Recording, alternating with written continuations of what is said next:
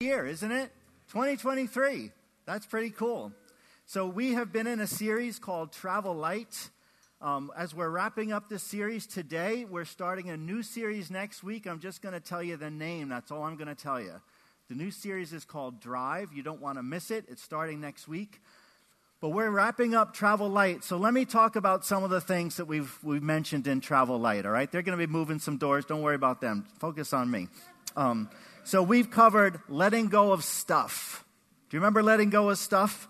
Obeying God sometimes requires leaving stuff behind, doesn't it? And we ask the question what if the stuff we have is robbing us of the life we want? Right? That was week one. Week two, we covered distractions, and we said the devil, does, the devil doesn't need to destroy you if he can distract you.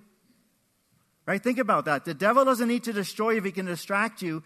And we ask God to give us the power to focus on what matters most. Then we talked about bitterness, and we said you don't need to pick up that seed of offense that we so often pick up sometimes. And we said we can't control what other people do to us, but we can control how we respond. Then we talked about letting go of control. This was a tough one. There's a lot of us, me included, we like control, don't we? And we said we don't always have the power to control, but we always have the power to surrender. We asked the question what if you're trying to control something that God wants you to surrender? So this morning, what are we going to be talking about? We're kind of at a unique point right now, leaving 2022 behind, going into 2023 we're going to talk about letting go of our past. So reflect on 2022 for a moment. Isn't it natural, right? The end of the year, the beginning of the year, you kind of do a little bit of reflection. You also look forward. But as you reflect, was 2022 a good year for you? I hope it was. For some of you, maybe you can head nod. Yeah, 2022, it was a good year. For some of you, like 2022, it was not a good year. like, there's a lot of things that may have come at you sickness, right? Uh, different things in your job, the economy, whatever, and you're like, good riddance to 2022. I don't want it anymore.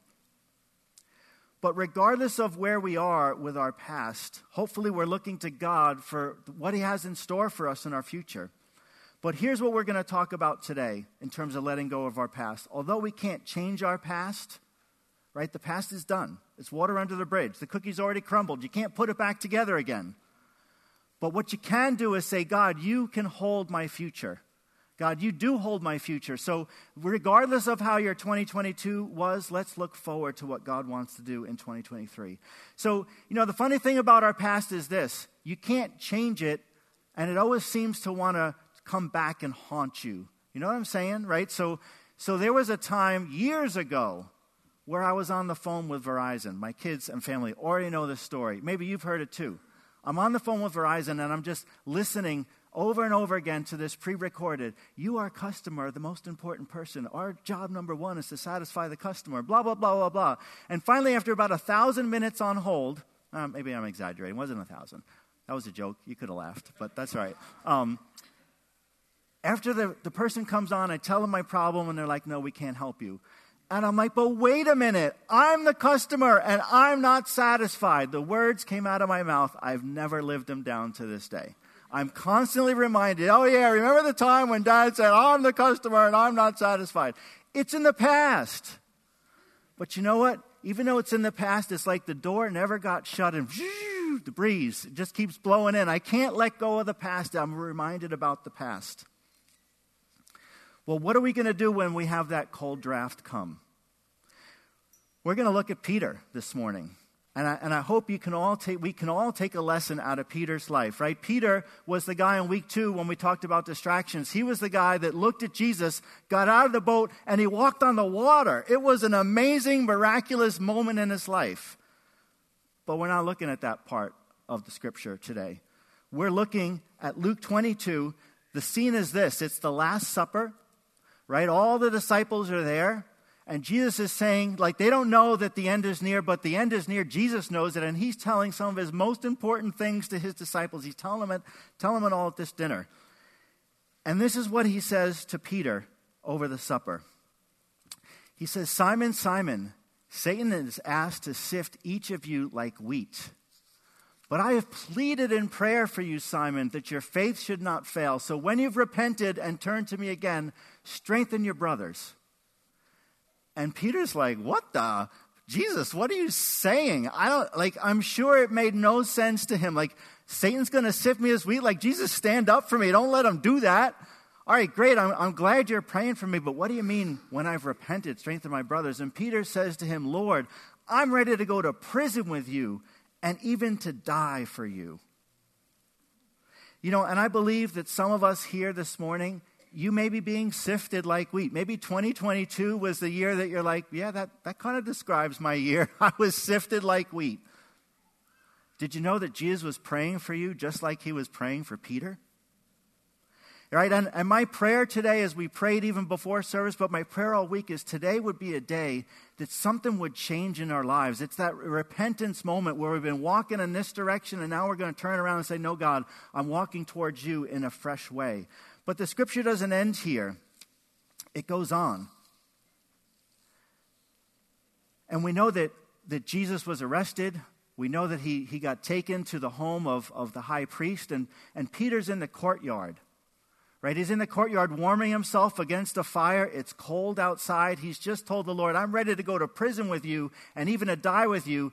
But you know what? He didn't like stand up when Jesus got arrested. He kind of followed in the shadows. Now he's in the courtyard. And this is what goes on, right? Peter didn't have to look death in the face to deny Jesus. It's this powerless slave girl that says, Hey, wait a minute. You're one of Jesus' followers, aren't you? And Peter goes, Woman, I didn't even know him. Oh my gosh, Peter, you just said that you were going to go to prison, you're going to die with him, and now you're denying him once. And after a while, someone else looks at him and says, You must be one of them. And Peter says, No, man, I'm not, I'm not the man. Luke 22, 31 to 34, Jesus says, Peter, let me tell you something. Before the rooster crows tomorrow morning, you're going to deny me three times that you've ever known me. Peter's remembering this, maybe at this point or maybe not, but it's only strike two, right? Strike three happens, and it's at this moment that someone says again to Peter, at that moment, when Peter denies him the third time, the Lord turns and looks at Peter, and suddenly the Lord's words flash through Peter's mind Before the rooster crows tomorrow morning, you'll deny me three times that you even know me. And Peter leaves the courtyard weeping bitterly. Right? This is, I mean, Peter denied knowing Christ. He had, he had followed Christ. He'd been with him for three years. He just told Jesus, like, I'm, I will go to the death with you, Jesus. And, and now he's blowing it so bad, like Jesus gave him that look. Did you ever get that look? I don't think any one of us have that look from Jesus, but maybe you've gotten that look from someone when you said something mad, you know, mean about someone, and then all of a sudden you saw, oh my gosh, they heard what I said, and you got that look. And you're like, ugh. Or, or you said something about your spouse, and you didn't realize your spouse was there, and you got that look. Right? Take that and magnify it. That's the look Jesus gives to Peter, and Peter's just crushed. Oh my gosh. Like, what did Peter feel? I'm sure he felt guilt. I can't believe I just did that. I'm sure he felt shame. What if the other disciples find out what I do, what I did?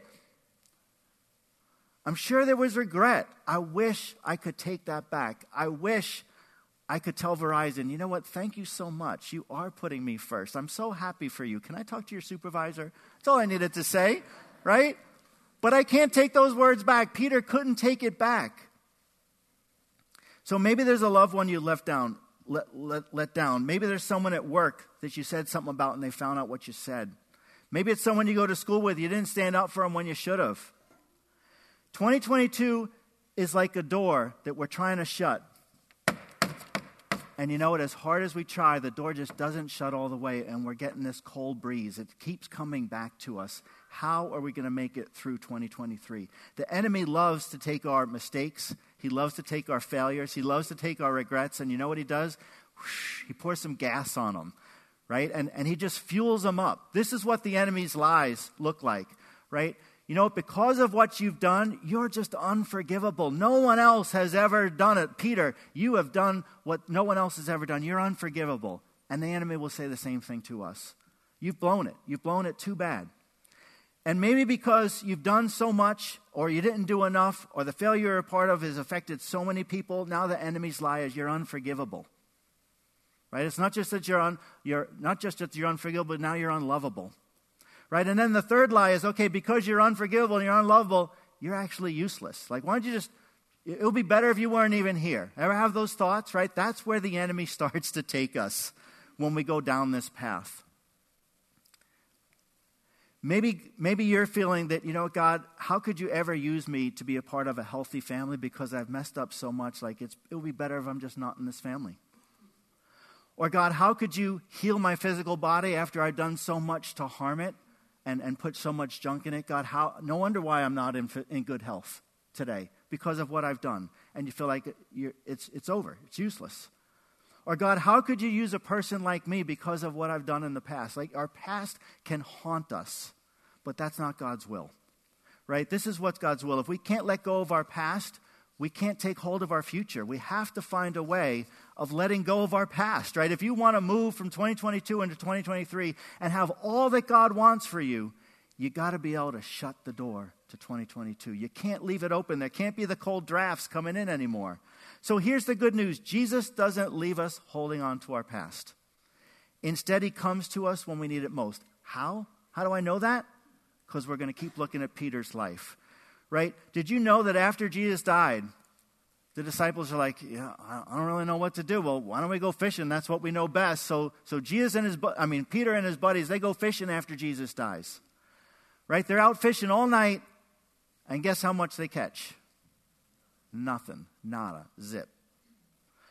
Then there's this guy on the shore, and he yells out to him, Hey, fellas, you catch anything? And I'm sure the emotion, like, we got nothing. Put your net over on the right side. You're going to catch something. I don't know. Would you listen to a guy like that on the shore? Uh, they didn't know what else to do, so they did. They put their net over on, put their net over the right side, and guess what happens? They get to catch a fish that's so large they can hardly pull in their net. And Peter goes, Wait a minute, wait a minute. This has happened to me before. That guy's, that guy's Jesus. And Peter strips off his clothes. He jumps into the water. He's not walking on water, but man, he's going faster. He is doing the Michael Phelps impersonation and he is flying towards shore. So he gets there and he has the most awkward meal of awkward meals ever right? Because Peter is so excited to see Jesus, like he wants to give an embrace. No embrace is recorded. In fact, it doesn't say that Jesus said one word to Peter the whole breakfast until he finally says a word. And this is what he says to Peter. Well, this is good. John 21. After breakfast, Jesus asked Simon Peter, Simon, son of, son of John, do you love me more than these? Yes, Lord, Peter replied, You know I love you. Then feed my lambs, Jesus told him. This is the first thing Jesus said to him all breakfast long. Like, Peter knows, all right, I, I know I denied you three times, Jesus. Maybe he's forgotten about it. You ever have those moments where you're like, okay, you're kind of walking on eggshells? Well, maybe it's good, no, maybe it's not good. Like, you're trying to read the situation. I'm sure Peter has spent all of breakfast trying to read Jesus. Where's Jesus at? And Jesus goes, Simon, son of John, do you love me? He repeats it Simon, son of John, do you love me? Now, Let's just look at what I put in yellow Simon, son of John. What was Peter's name? It was Simon. He had a nickname called Peter. How many times do you get called by your full name? Right? What does that mean? What does it mean when you get called by your full name? You're in trouble, right? If my mom yelled out the back door, Greg, I'd be like, I got time. No, no big deal. I can come home soon. She goes, Gregory Douglas Vaccaro? I'm like, shoot, I am screwed and I'm running back in. What did I do? Oh my gosh, I'm in trouble. And Jesus says it not once to Peter. He doesn't call him by his full name once, he calls him by his full name twice. And then it goes on a third time. He goes, a third time, Simon, son of John, do you love me? And now Peter's hurt. Peter's heard, okay, Jesus, like you could give me the treatment once, you can give me the treatment twice, but really you're going to call me by my full name three times? Like, Peter's hurt. Now, Jesus could have ignored the past. He could have just said, hey, Peter, we're all good. Like, you know, come on, bro. Fist pump him. No, Peter Peter was hurt because Jesus was pressing on something. He was pressing on something that was a wound for Peter. He knew it was a wound, and he's like, If I don't bring this up, Peter, you're never going to be able to let go of the past and take hold of the future. So, Peter, I'm going to press you on this thing so that you get it. That you get it. So, Jesus brings it up three times because he's more concerned with lasting healing than he is about your momentary pain that you're going to feel hurt over a situation. Now, think back to when you were young. Did you ever skin your knee or, or hurt your elbow, like, and you get the cut and you come home and you're like, Mom, no. And what did your, what did your mom or your dad do to you, you know, when you had that deep cut? I don't know about you, but like this torturous bottle of hydrogen peroxide would come out of the cabinet and like they pour you ever have that happen to you they pour hydrogen peroxide on the wound what does it do it starts foaming you're like ah! and then your parents go they blow on it, like as if blowing does anything. Does anybody, did that happen to you? Like, why did they blow on it? It didn't do a thing. But what was it doing? The hydrogen peroxide, like it's bubbling up and it's cleaning out the wound. Right? And your parents know, okay, you're going to feel pain for a moment, but this is actually a good thing. We need to clean out this wound, otherwise, it's not going to heal right. Jesus knew the same thing about Peter.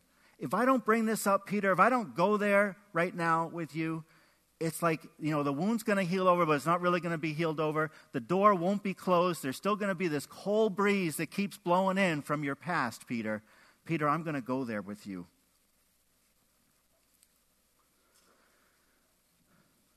So, what do we have to do to let go of our past?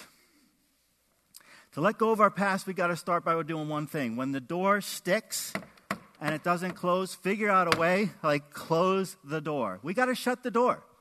And here's how we shut the door on our past we accept the truth of God's grace is bigger than our past.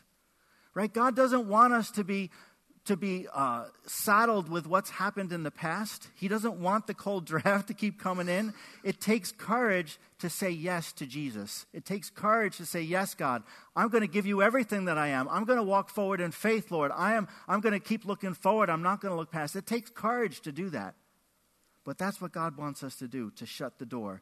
And we do that by agreeing with God's word. Why? Because this is the example we see in Jesus' life. Remember when uh, he got baptized by John the Baptist, and the Father says, This is my beloved Son in whom I'm well pleased. And it says, Jesus, full of the Spirit, goes where? He goes into the wilderness. And now he's tempted for 40 days and 40 nights. And every time the enemy came to him and said, psh, psh, psh, You're unlovable, you're, loose, you're useless, you're unforgivable, Every time the enemy came and tempted him, what did Jesus do? He went back to Scripture. So now I want us, every time you're tempted to go back to something that happened in your past, or, or that the old tapes come up of, of sin that you, you're still dealing with, or you dealt with, or, or whatever, this is what we need to know. If we confess our sins to Him, He's faithful and just to forgive us of our sins and to cleanse us from all wickedness. Right? So, how do we? We shut the door to our past with intention, and we shut the door to our past by accepting the grace that God has and by looking at His Word and letting His Word define us. Right? So, it says that He's going to forgive us. A lot of us have received forgiveness, but this is maybe what you've never done. You've never done, okay, Jesus, do it. Holy Spirit, get out the hydrogen peroxide. Like, pour it on. I, I want the hydrogen peroxide, Lord, because I want this wound to go away. I don't want to have it anymore. So maybe you've received forgiveness, but you've never gotten the cleansing. God offers you both, but it takes your courage to say, Here you go, Lord. I'm giving it to you. I'm giving it to you. God, heal me. Work, work on me. Right? we we confess our sins. He's faithful and just to forgive us and to cleanse us. But it takes courage to say yes. God's grace is bigger than our sin. You got to know that. You got to believe that because that's what the word says. His grace is bigger than our sin. So our standing with God is ultimately determined by what? It's re- determined by our relationship with Jesus, right? It's not, ma- it's not a matter of the rules we've broken or the rules we've, we've, we've obeyed. It's our relationship with Jesus. So remember when, when uh, you know, as you're growing up in a family, your parents didn't stop being your parents just because you disobeyed them. They were still your parents right? They probably still told you they loved you. Jesus is still your father, even when you mess up. And his grace is bigger than your sin. So, you know, we, we find in the word that we can overcome the enemy by what? The blood of the Lamb and by the word of our testimony. I got two people today that I'm going to invite forward to give their testimony. These guys are, are powerful, they're bold, they're courageous. Luke White, wherever you are, would you come up here? I want to, we want to hear from you for a moment. So, everybody, welcome Luke White if you don't know him. Take it away, buddy. Hello, how you doing? My name is Luke White. Um, been asked to come up here and give my testimony. I knew I would be humbled in front of all of you, so I took the time to write it down. Um, first, I'd like to open with uh, word of Paul. Um, I have discovered this principle in life that when I want to do what is right, I inevitably do what is wrong. I love God's law with all my heart, but there is another power within me that is at war with my mind. This power makes me a slave to the sin that is still within me. Oh, what a miserable person I am. Who will free me from this life that is dominated by sin and death? Thank God the answer is in Jesus Christ, our Lord. Uh, that was uh, Romans 7:21 through 25. So I'm a grateful recovered alcoholic and addict. Um, there was a time in my life that I could not say this, and I did not know what it meant. I did not start on the right path in life, did not fit in anywhere, and I did not think that I belonged anywhere. I could not conceive a positive thought in my mind about myself or that others perceived me in any positive way. I was consumed with loneliness and emptiness that only got worse around others. Alcohol and drugs presented to my life what would be considered a liberation of self, a spiritual experience. I could talk and socialize with ease and complete abandon of anxieties and depressions. I was a capable person under the influence of alcohol and drugs, unlike when I was sober, awkward, and full of hell. The comfort of this idolization and selfish indulgence did not last for long, as most stories go. I had begun to drown myself in all my experience, hopes, and values deeper and deeper inside. I had completely lost control of myself and found that I only cared for one thing, and that was absolute oblivion and disconnection from others who at this point had found me to be anything but sound. Isolated and full of false pride, I carried on for 25 years, relying on myself to keep it together fallen apart many times and many times scared for my life. I had sought help unsuccessfully for over a decade during this time as my life had become tired and incredibly old. I often wished for death. There was a time that I thought I was a bad person, immoral, and unworthy of love. Luckily, I learned that I suffered from what folks in recovery refer to as a spiritual malady. The big book, which I read often, explains we were having trouble with our personal relationships. We couldn't control our excuse me. We couldn't control our emotional natures. We were prey to misery and depression. We couldn't make a living. We had a feeling of uselessness and were full of fear. We were unhappy. We wouldn't seem to be of real help to others. This indeed was the status of my life without Christ. This indeed drove me to a state of utter self loathing and despair, void of purpose or direction. Coupled with the fact that once I start drinking or using, I just cannot stop. I was surely dead, and I knew it. With yet another display of utter failure, watching my life yet again crumble to dust, I finally had enough and once again reached out for help. I had heard from a brother that was sharing with me the information that would save my life. You must find your truth, and in this truth, you may find God. I set on a course to uncover the shell of a hidden, a shell of a person hidden under all the worldly pressures, norms, and traumas that I had held onto with critical care to form the weakness of man that I once was. This work uncovered enough for me to make an offering, to wholeheartedly surrender what I understood about myself to what I understood about God, to what I later understood to be laying my life before the cross. A change took place in my life that I could not explain other than the acceptance of grace in my life. Forever changed, filled with the Holy Spirit, I died to the world that had held me down and picked up my life. And I picked up my life uh, new life in Christ. Living a life through a patient and kind love of Jesus, my Savior and my healer. I have been set free from the bondage of self, bondage of this world, and I now have been graciously afforded a life of service and love. For my brothers and my sisters, my life is undefinably different today. I have been shown the way. I have not had a drink or a drug since July 15, 2018, and I have lost the obsession to drink or use. I today have a fire burning inside me to live and follow the path laid out before me. Paved with the experience of my past sufferings, I must tell you that Christ saves. He will restore you to the glory of his likeness and show you grace for the effort that it took to return you to him because we are worthy of his love and that it is all he wants for us to believe that he died for us and that he rose to defeat death and that he is defeating death every single day and he has destroyed the death living in me and restored me to life. To his glory, I must tell you, he saved my life and that I love Jesus. This is expressed through consistent prayer, seeking an open consent for Jesus to work in my life on a daily basis. I accept this as the byproduct of connection with others through honesty, willingness, and open mindedness. I both listen and identify with the experience shared by others as they listen and identify with me. This is the key to my growth and recovery in Christ. As iron sharpens iron, so a friend sharpens a friend. Proverbs 27 17. Shiloh has offered a space to engage in such openness and connection, and we have been meeting for six months now. Our meeting, Resurrection in the Life, offers the ability to meet once a week and to enter discussion as it pertains to our experience, strength, and hope, and how our experience has brought us either initially or back to the loving care of Jesus. We begin each meeting with Scripture, followed by 10 minutes of silence. We then engage in reading from the big book. Although we are not any other recovery group, we are a singular group at the church. We accept the 12 steps as a path to spiritual growth towards our Creator and a better way of life. If you or someone you know is suffering from alcoholism or addiction, or is looking for a meeting that gives the glory to God, I want you to know that we are here every Tuesday from 6:30 to 8. We welcome you and we need you. I could have never recovered on my own, and I know that I did not have the power to do it on my own. We live in a world of miracles.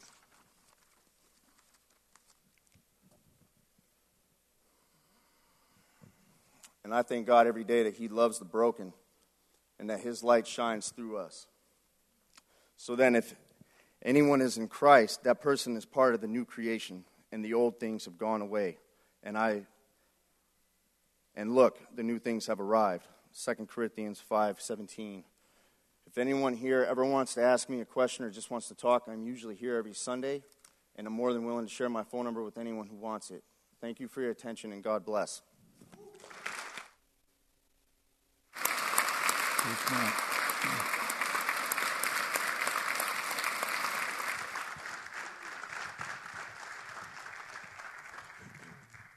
Good morning I felt a strong conviction coming up here, and that is I should have never dropped out of that public speaking group. um, so, my name's David Hutchings. I've been attending Shiloh and been part of the worship team here for uh, the past eight and a half or so years. I currently attend here with my wife, Megan, um, and I work in Nashua as a licensed mental health counselor. So, I'm here to talk about a less cool addiction um, and an ugly topic pornography and sex addiction. Uh, I was first exposed to pornography when I was 10 through an internet pop up window. And as I got older, what was initially an accident turned into curiosity and active searching. Once I got into my early teens, from conversations with my friends as well as things that I heard at school, I came to realize that looking at porn was normal, um, especially for someone my age. Now, I grew up in a Christian household, and my parents were really loving and supportive but my parents never talked about the dangers of pornography or about sex. The only thing I knew from my parents and from church was anything sexual premarriage equals bad, and do your best to avoid all the garbage that's out there on the internet. Now, I'm not saying any of this to blame my parents for my addiction, but I'm just saying that this can happen to anyone in any type of family. There's always been guilt and shame attached to my pornography use, and at different times I had told myself that I should stop but periods of abstinence never lasted long. Toward the end of high school, a few of my friends from youth group even started an accountability group and started to use accountability software on our computers and phones. This worked for a short period of time, but unfortunately, none of us saw lasting change with this alone. Moving forward, my freshman year in college, I reached what I would describe as my ultimate low point in life. Temptation was everywhere. I knew where I was and what I was doing was wrong, but I just didn't know how to get away. Every sexual high I experienced was always immediately met with a valley of depression. Over time, the high became lesser and the depression became greater. And toward the end of my first semester at college, I was so depressed that I contemplated suicide. Fortunately, I met a great therapist. I moved home. I commuted my second semester, took the following semester off school, and completely reevaluated and changed direction in my life. And I never looked at porn or had a lustful thought again. Just kidding. Uh, that summer, I even found Shiloh through an Ultimate Frisbee group. So I really wish that's how life worked. And I'm not saying that God isn't capable, but as one of my new favorite quotes goes, if you pray to God to move mountains, don't be surprised if He hands you a shovel. The problem is, at this point in my life, I didn't know I needed a shovel or even what a shovel looked like, metaphorically speaking. I went through periods of daily use and periods of lesser use, but porn never really went away. I met my wife Megan six, six and a half years ago. And when we started dating, we actually even talked about our sexual history, which included my pornography use. And we were on the same page regarding biblical values. Megan knew I wanted my pornography use to go away, and we were both convinced once we were married, this would be a non issue. Young couples, if you're not married yet, I'm sorry to ruin this for you, but that's not how life works. When we initially got married, my pornography use was almost a non issue, but it slowly crept its way back in. One piece of the problem was I no longer saw sex as God intended it to be seen, but the bigger part of the problem was I was using porn and sex to medicate pain and uncomfortability, no different than any other addiction, and I didn't even know it. This seems like a great time for a joke. So there's a crowd stuck on a roof of a building during a violent storm which has flooded the streets. A boat comes by the building, and almost everybody gets on except for one guy. The captain of the boat strongly requests the man to get on the boat, but the man responds, I'm all set. God's going to save me. The captain waves him off and, and keeps going. A little while later, another boat comes by, and the captain urges the man to get on the boat. Come on, get on the boat. You're going to drown. The guy responds, Keep going. God's going to save me. So the boat leaves. The storm is almost overtaking the roof at this point, and a helicopter spots the man and flies down. But the man waves the helicopter off, saying, No, get out of here. God's going to save me. The, uh, the captain of the helicopter is like, All right, whatever. Um, this guy's a lost cause. So the storm overtakes the man, and he dies. When he gets to heaven, he confronts God and he goes, God, I had faith in you. Why didn't you save me? And God responds, Believe me, I tried. I sent you two boats and a helicopter. what does this joke have anything to do with addiction and pornography use? In my journey, one thing I've learned is the solution to my problem isn't always what I think it will be, and sometimes it requires tools. Additionally, sometimes God sends us a solution, but for our own benefit, it requires work. The beginning of the past year, one of my good friends invited me to a group called Seven Pillars of Freedom. This program is biblically based and clinically informed, highly structured, and takes about a full year for completion. This group was founded by an organization called Pure Desire, a Christian organization dedicated to empowering people to take back their life from unwanted sexual behavior and betrayal trauma. This was the shovel to my mountain. A big part of what I learned in group is that sobriety and abstinence are not the same thing. Abstinence, although part of sobriety, but the, devi- the definition of sobriety is actually healthy living. You're either all in or you're just simply not, like the door being completely closed or not closed at all. It didn't happen overnight, and sobriety is a lifelong journey, but I can now say that I have found and tasted prolonged freedom from my addiction and sexual bondage. While completing this group, I met another young man within our small group here at Shiloh, Travis Wiederstein, who had also completed a Seven Pillars group. Recognizing how many people, couples, and families are affected by pornography and sex addiction, we felt it on our hearts to support the cause and start a new Seven Pillars to Freedom group at Shiloh. This Seven Pillars group will, will begin at Shiloh following a group called the Conquer Series, which will start in just a couple of weeks. Now, the Conquer series is also designed just for men, but is centered more around education. If you're interested in the Seven Pillars group, you should come to the Conquer series group. But the Conquer series group is not just for people who need the Seven Pillars group. I hope I'm making this clear. The enemy uses shame, uncomfortability, and isolation to keep us in sin and bondage. But when we can talk about it and speak God's truth to the situation, the enemy loses his power. These groups give us the tools to do just that. Lastly, like Luke said, If anyone has any questions after service, I'm more than happy to talk with anyone about anything I've talked about today. Thank you and God bless.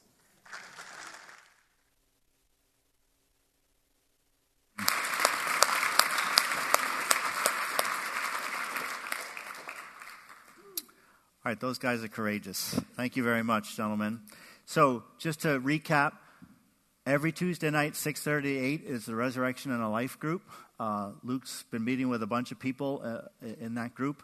Uh, the Conquer series is going to be starting at the end of this month, 6:30 to 8. The Conquer series, you know, whether you're personally fighting the battle in pornography or you just want to be equipped to help your sons, your daughters, or, or do battle, uh, or you want to be a part of the solution when discussions come up at small group, right? This the Conquer series is for every every man, 19 and above. We're inviting you all. I'm going to the Conquer series. I invite you all to come. What I'd like you to do, though, when you go to shiloh.cc, the Conquer series, I need you to register for because there's a work, workbook that's required and I need to order those workbooks. So if you're interested in coming to Conquer Series January 31st, please go on this week and register for that. You can still come. I'll order extra books, but it would be great if, if you could do that. Um, this morning, we're also privileged to have Rick Cardos and his wife Vicki. They're down here in the second row. Uh, Rick leads a ministry called Nathan Project. And it's the people that are stuck in, in pornography and sexual addiction. If you've got questions, if, if, you're, if you want prayer, right, Rick and Vicki are here. They, they'd love to pray with you after service. So, as, as we try to wrap this, this uh, message up, what if Jesus called your name? And he goes, Angel, do you love me? Right? Rick, do you love me? Barb, do you love me? What do you think Peter's body language was at that moment when Jesus was asking him, Do you love me? He's, Peter was probably looking down the first time. And, and when, when Jesus calls his name and says, Simon, son of John, do you love me? Maybe, maybe Simon just picked his head up a little bit. Second time, maybe, maybe he picked his head up, but he wasn't looking at Jesus. By the third time, I'm sure Jesus was like, Simon, look at me in the eyes. Because to be loved and to be fully known is a powerful thing. And that's the Jesus that we have today. The Jesus that we have today looks at a Luke and he says, Luke, I'm not going to leave you where you are. He looks at a Dave and he goes, Dave, I'm not going to. He looks at you. He looks at all of us. And he says, I'm not going to leave you stuck in the past. I'm not going to leave you stuck with an addiction, stuck with a sin that you can't tell anybody. Yeah, is it bold to talk about alcoholism, drug addiction, and sexual pornography here in a service? Sure, it's bold. But you know what? Jesus wants the ability to pour hydrogen peroxide on whatever you have. And you're going to go, ah! And he's going to go, and then you're going to be all better, right? No, you're going to pick up a shovel. That's what's going to happen. You're not going to be all better. You're going to pick up a shovel and you're going to start to move the mountain one shovel at a time. Because this is what I know. We're not a sum of what we've done. We're who God says we are. Amen, church? Right? And this is who God says we are. But to all who believed him and accepted him, he gave the right to become the children of God. If you're here this morning and you believe in Jesus and you've accepted him into your heart and said, Lord, I'm giving you all that I am, then you have the right to become the children of God. He is here to set you free. And if you don't know my Jesus, you know what? Today can be your day where you say, Jesus, I want to give you everything because you know what? I'm stuck. And the life I'm living is not worth living anymore. Jesus, I need you. I need, I need your love. I need your forgiveness. I need your healing in my life. So, what does it look like for us to step into the future? Three times Jesus tells Peter to feed my lambs. God loves to use imperfect people, saints. Right? Some of us were waiting we're waiting for that moment. You know what? If I could just get a hold of this, if I could just get a hold of that, then God could use me. If I just learn more scripture, God could use me. No, God can use you now if you're willing to be courageous and say yes and give Him all that you are. That's what God is looking for. He uses imperfect people. Luke is imperfect. David's imperfect. I'm imperfect. The only qualification to be used by God is not a perfect pass, it's the presence of Jesus Christ in your life right? That's what we need. So, what is God calling us to in 2023? You know, I, I had a sticky in my office and I meant to bring it with me because I want you to create a sticky that says, if you know what God is calling to you, then, then write it out and put the sticky on the door or put it on the mirror, put it on your dash, do something with that sticky that you're going to see it every day. If you don't know what God's calling to you, just say, God's call on my life. Because every day you walk out the door, every day you go to coffee, every day you have lunch, I want you to know one thing that God's giving you an invitation. Are you going to live 2023 for me? Are you going to fulfill what I have for you? Or are you just going to keep doing it and be stuck in the past? He doesn't want us to be stuck in the past. So, you know, as I look at the story of Peter, I'm going to wrap up with this one last statement.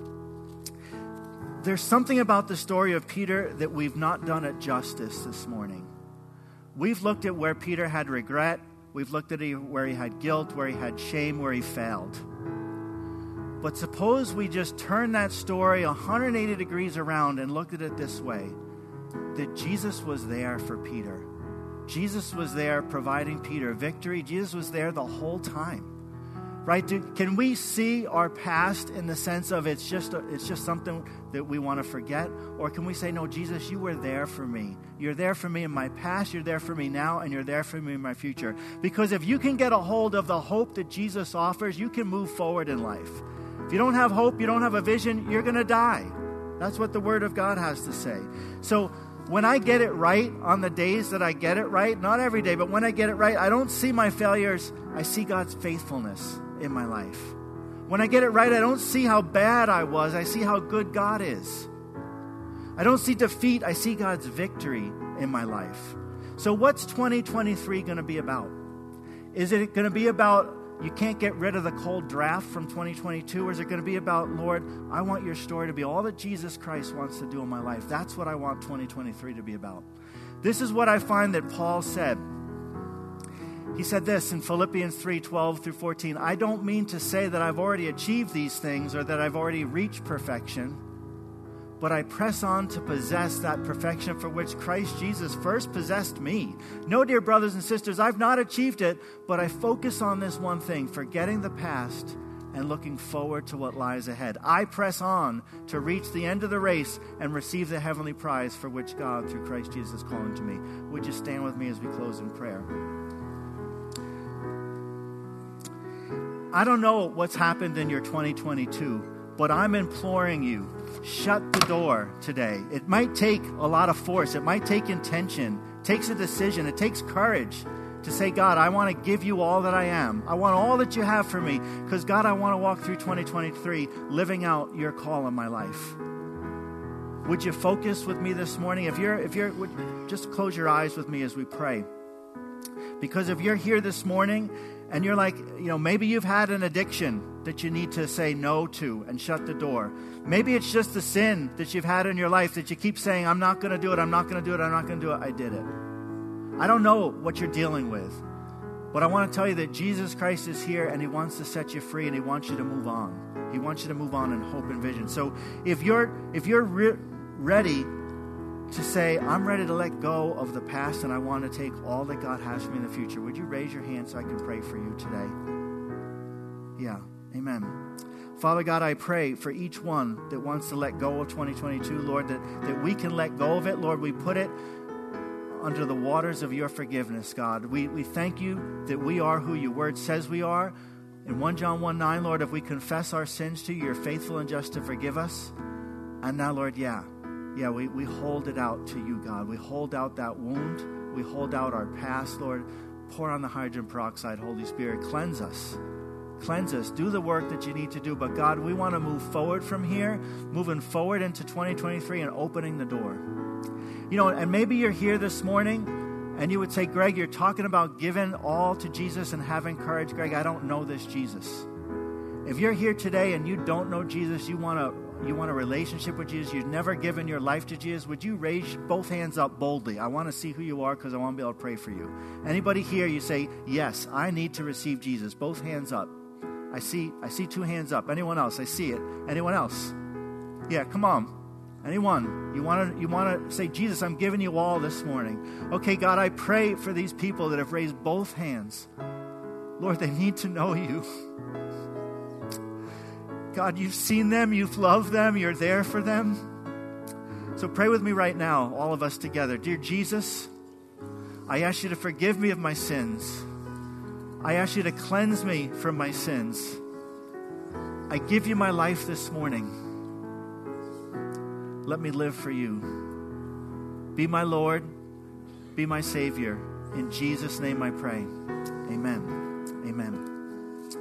Well, saints of God, thank you so much for being here today. If, if you raise both hands, I would love for you to come down and, and see me. I've got a book I want to give you called Living in Christ. If anyone else wants prayer, feel free to come forward. We'd love to pray for you. But God bless, and don't worry, I told the children's ministry that we were going to go late this morning, but they are expecting you, so get over there. All right, take care. God bless.